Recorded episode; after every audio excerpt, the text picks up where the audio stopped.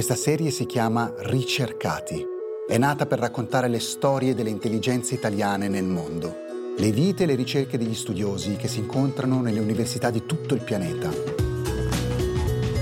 Ricercati è prodotto da Cora Media in collaborazione con Intesa San Paolo On Air. La puntata di questa settimana è di Cesare Martinetti.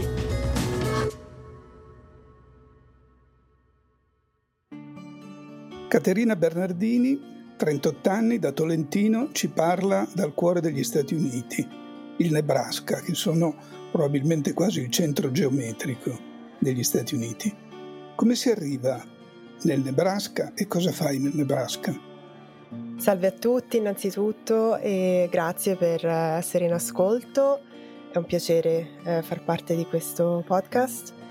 Dunque si arriva perché io facevo un dottorato in letterature comparate, mi occupavo in particolare di letteratura americana, dell'Ottocento, di poesia americana, Walt Whitman in particolare, e questo era nel 2010 e vinsi una borsa Fulbright, che è una borsa concessa insomma dal governo americano e dal governo italiano, quindi un accordo reciproco bilaterale per cui sono arrivata per studiare con il professor Ken Price che è un Whitmaniano di fama internazionale pensando di andarmene dopo qualche mese e invece sono rimasta e quindi il dottorato è stato unito e quindi ho preso un titolo congiunto tra l'Università di Macerata dove io studiavo e facevo il dottorato e l'Università di Lincoln, Nebraska. Mi sono dottorata nel 2018 e poi sono andata a Parigi per un postdottorato per eh, terminare la monografia su Whitman e la letteratura eh, italiana in particolare e sono poi tornata come docente a contratto qui in Nebraska dal 2019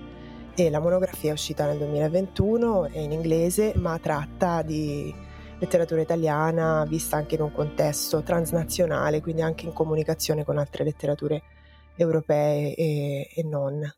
Ecco, tutto questo è successo nel nome di Walt Whitman. Allora, ci piacerebbe molto sapere come ti sei appassionata a Walt Whitman. Sì, io ero una studentessa di lingue, le mie due lingue e letterature di riferimento erano la letteratura americana e la letteratura russa, perché al liceo classico avevo studiato invece la letteratura britannica e francese e quindi mi piaceva allargare un po' gli orizzonti e quindi diciamo sin da quando ero una matricola ho frequentato corsi di letteratura americana, la professoressa Marina Camboni a Macerata adesso è in pensione ma lei si occupava appunto come una delle sue prime specialità di Whitman e quindi poi andai ad una conferenza in Germania nel 2008 perché avevo scritto la mia tesi su Whitman e da lì iniziò il mio percorso. Whitman è un poeta che mi affascinò tanto, che mi continua ad affascinare perché è estremamente moderno, nel senso che fa una ricerca sperimentale che nell'Ottocento era abbastanza provocatoria e radicale e perché esprime appunto questa perplessità dello scrittore messo davanti alla modernità che arriva e che viene un po' travolto. Come faccio ora a descrivere questa modernità, questa identità così in rivoluzione, soprattutto essendo un americano ovviamente? C'era proprio questa esigenza di una trasformazione espressiva un poeta newyorkese eh, nato a Long Island nel 1819 che ha attraversato tutto l'Ottocento americano e che ha, come la mia monografia ha un po' dimostrato, sicuramente influenzato tutta la letteratura mondiale in modo eh, molto profondo. Si può anche dire che Whitman sia stata, oltre che una tua passione, una passione italiana. Anzi, ho letto da qualche parte che Whitmanland, no? Sì. L'Italia, dal punto di vista poetico, dal punto di vista dei rapporti con Whitman, viene addirittura definita Whitmanland. Come mai, secondo te? Sì, dunque credo che quell'espressione sia stata usata da chi ha recensito il mio libro, Walter Grunzweig, che è un professore che insegna in Germania, che anche lui si occupa di Whitman. E non è un'espressione esagerata, nel senso che è vero che in Italia Whitman ha davvero registrato un successo fenomenale. Eh, io credo, e eh, una delle mie tesi nel libro è proprio che secondo me c'era un'affinità anche politica dal punto di vista della formazione dell'identità nazionale. In Italia eravamo in un'epoca post-risorgimentale e quando Whitman è entrato, no? le prime traduzioni, le prime recensioni sono entrate in Italia, e questo ha attratto molto scrittori come Carducci o D'Annunzio, ma anche Dino Campana in altri modi, eccetera. C'era questa affinità del dover descrivere una, veramente un'identità e anche del dover dare sfogo ad una lingua che era ancora tutta da, da formare, da definire. E anche Pavese stesso, fino poi a quando si aprì la seconda fase un po' della conoscenza di Whitman in Italia, veramente era rimasto molto attratto da questa idea del riflettere sul come dare espressione a una nazione, ad una lingua, che potessero dare anche un senso di unità nazionale. Ecco, hai citato adesso Cesare Pavese, sono giorni pavesiani perché in autunno ci sono sempre celebrazioni Santo Stefano Velbo, c'è la fondazione che promuove incontri, eccetera. C'è anche un titolo in uno degli incontri che ho visto in questi giorni, Pavese tra Midwest e Piemonte. Ma c'è un rapporto, secondo te, come dire, di poetica, ma anche di contenuto, di orizzonti tra la provincia italiana e il racconto di Whitman? Assolutamente, Pavese è stato uno dei primi americanisti perché dobbiamo ricordare che Pavese davvero nasce come americanista, la sua tesi di laurea su Whitman e comunque lui poi mm, come traduttore e come iniziatore insomma di tanti fenomeni traduttivi italiani fu molto affascinato da questa letteratura diciamo tra virgolette minore. Ovviamente poi Whitman non era un minore però questa letteratura che parlava di spazi molto meno conosciuti per cui lui era anche affascinato da Sherwood Anderson per esempio che narra la provincia americana o anche ovviamente Edgar Lee Masters e altri, no? Per cui sicuramente c'era questo legame, come no, della provincia, ma proprio di questo senso della gente comune, no? Che fa tanti sacrifici, che fa una vita semplice, piena anche di eventi tragici. Per dire anche Willa Cater, che è un'altra autrice di cui mi sono occupata, era una personalità letteraria che affascinava molto Pavese, si sentiva molto vicino a questi orizzonti secondari appunto e poco conosciuti della frontiera del West eh, americano. Sì, insomma, poi con Whitman c'era per lui appunto questa affinità anche delle forme di cui parlavo prima, per cui Pavese rimase molto colpito dal verso libero, lui che cercava una innovazione forte sia in narrativa che in poesia. Penso che apprezzò molto il coraggio whitmaniano di rivoluzionare la lingua e per questo io ho anche detto che Pavese è stato davvero importante nel evidenziare che Whitman non è solo un poeta energico che incita alla forza, alla salute, a vivere la vita al 100%, eccetera, ma era anche un poeta fondamentalmente preoccupato per la questione espressiva e per questo coniò questa formula pavese che a me piace moltissimo per descrivere la poesia di Whitman che è la poesia del far poesia quindi questo senso metaletterario di riflessione sul come posso scrivere in modo che la poesia si avvicini davvero alla vita, non soltanto la dipinga, ma la riformi e la, la ricrei. Ecco, tu ne hai accennato prima, il personaggio Whitman è un personaggio singolare, forte, importante, sia per ragioni letterarie, poetiche, ma anche per un'idea, diciamo così, tra virgolette, politica l'aggettivo che si unisce sempre quando si parla di Whitman, un personaggio radicale. Ecco, in queste tue ricerche, credo in queste ultime pubblicazioni, c'è però anche lo studio, la ricerca di un Whitman, diciamo, anziano, di un Whitman che a poco a poco perde la sua radicalità. Ecco, cosa è successo nella vita o nella poesia di Whitman? Sì, dobbiamo sempre dire che lui rimane radicale anche nei suoi ultimi, perché dobbiamo ricordare che lui scrisse sei edizioni diverse di Leaves of Grass, di Foglie d'erba, che è il suo unico e grande libro di poesia. Tra il 1855 e il 1892 uscirono sei edizioni diverse, quindi noi studiosi di Whitman ci siamo divertiti, ci divertiamo ad analizzarle tutte e a vedere un po' le differenze. L'ultima è quella che ha avuto più influsso nel mondo perché è stata tradotta di più la prima è la più radicale, la più politicamente, sessualmente, da tutti i punti di vista sicuramente molto più anticonvenzionale e liberatrice.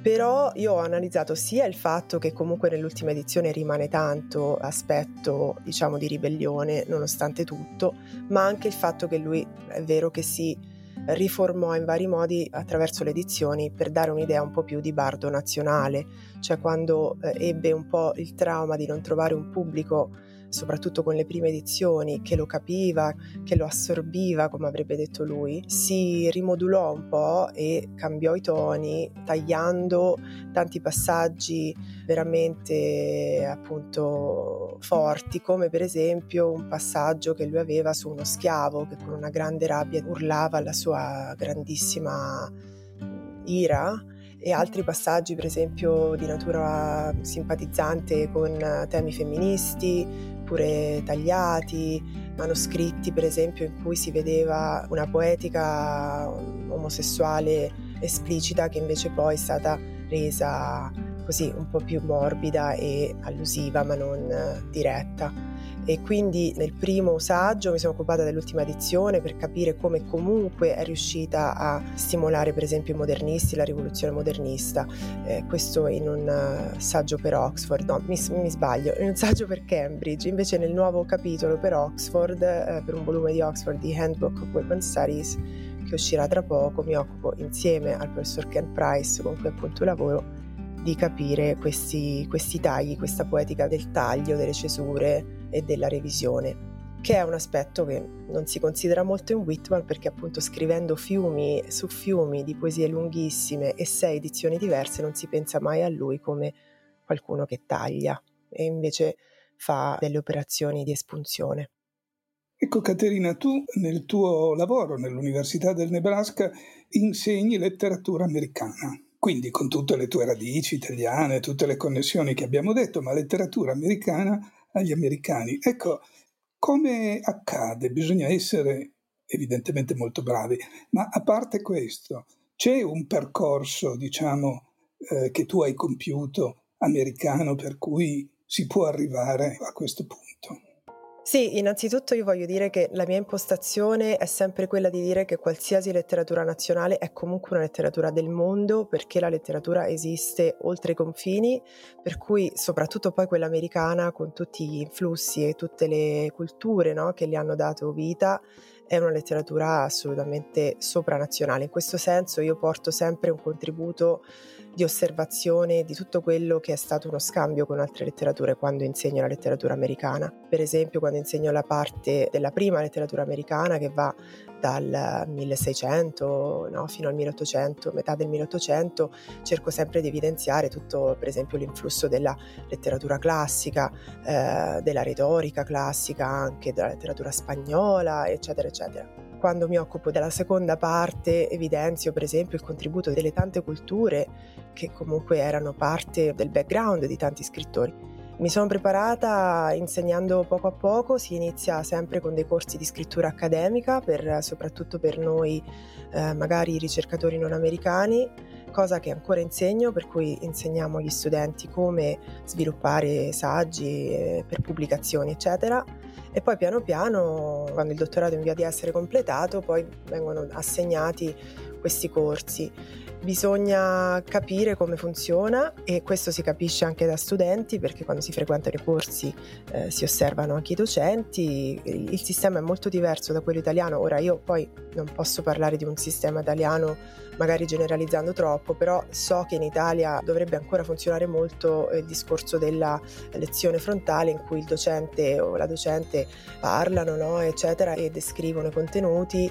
Invece qui cioè, è molto più basato sulla discussione con gli studenti stessi, per cui gli studenti vengono a lezione avendo già letto i testi e si discute tutti insieme, una tavola rotonda in cui si discutono i testi insieme, per cui è anche un metodo molto diverso e mi ci sono voluti alcuni anni per capire appunto sì come funzionava, però è un metodo che mi piace perché secondo me è molto meno gerarchico, nel senso che gli studenti possono esprimere anche le loro opinioni contrarie, eccetera, in classe senza alcun problema. In Italia, perlomeno quando studiavo io, a inizio negli anni 2000 fino al 2010, eh, non veniva ben visto il fatto che magari uno studente intervenisse, soprattutto che facesse delle critiche, perlomeno nella mia esperienza. Ecco, ma eh, al di là del metodo c'è anche un sistema che prevede questa apertura, che ha questa eh, capacità di ricevere e di eh, riconoscere anche uno studente che arriva dall'estero nella letteratura del proprio paese, degli Stati Uniti. Un percorso così ne hai accennato, ma sarebbe stato impossibile in Italia. Sì, credo di sì. Io, come ti ho detto Cesare, quando ci siamo conosciuti, sono stata sicuramente molto eh, sorpresa e affascinata da quest'idea che i giovani vengono presi sul serio da subito, quando si dimostra che si ha una conoscenza, una passione, un talento, nessuno mette ostacoli nel senso di dire non ce la farai. Si dice ti prendo sul serio e vediamo come puoi andare avanti. E questo eh, io l'ho apprezzato tanto, mi è sembrato fondamentale, nel senso che avevo proprio una mancanza di fiducia in un cammino possibile quando sono arrivata qui. Ero molto disillusa perché si sentivano tanti colleghi anche più grandi di me che avevano veramente attraversato delle difficoltà immense e quindi ecco questo venire a essere presi sul serio mi, mi piacque tanto e ancora mi piace. E così è successo che 11 anni fa sei arrivata dicendo mi fermo qualche mese e poi ci sei rimasta, naturalmente la vita è andata avanti, hai due bambine una di sette, una di un anno, e quindi eh, la tua vita ormai sono gli Stati Uniti. Nebraska forse, non lo so, no? poi lì ci si muove molto, però sono gli Stati Uniti. Sì, cerco di andare in Italia in vacanza e cerco di tornare il più possibile, però sono stabile qui. D'altronde, a livello professionale, non ho mai lavorato in Italia, nel senso che eh, in Italia sono stata solo una studentessa, per cui sarebbe difficile per me ricalibrarmi a livello professionale in Italia. Già quando andai a Parigi quell'anno per un postdottorato capii che sarebbe stato difficile per dire se avessi voluto rimanere nel contesto francese calarmi di nuovo in quella fase iniziale per cui per due, tre, quattro, cinque anni si deve capire un po' come funzionano le cose. Forse anche un po' per pigrizia, no, non lo so, però mi trovo bene qui perché appunto capisco come funziona no? tutto. Poi vedremo, io sogno di tornare in Italia anche per lavorare, magari a fine carriera o da pensionata e poter comunque insegnare qualcosa anche lì.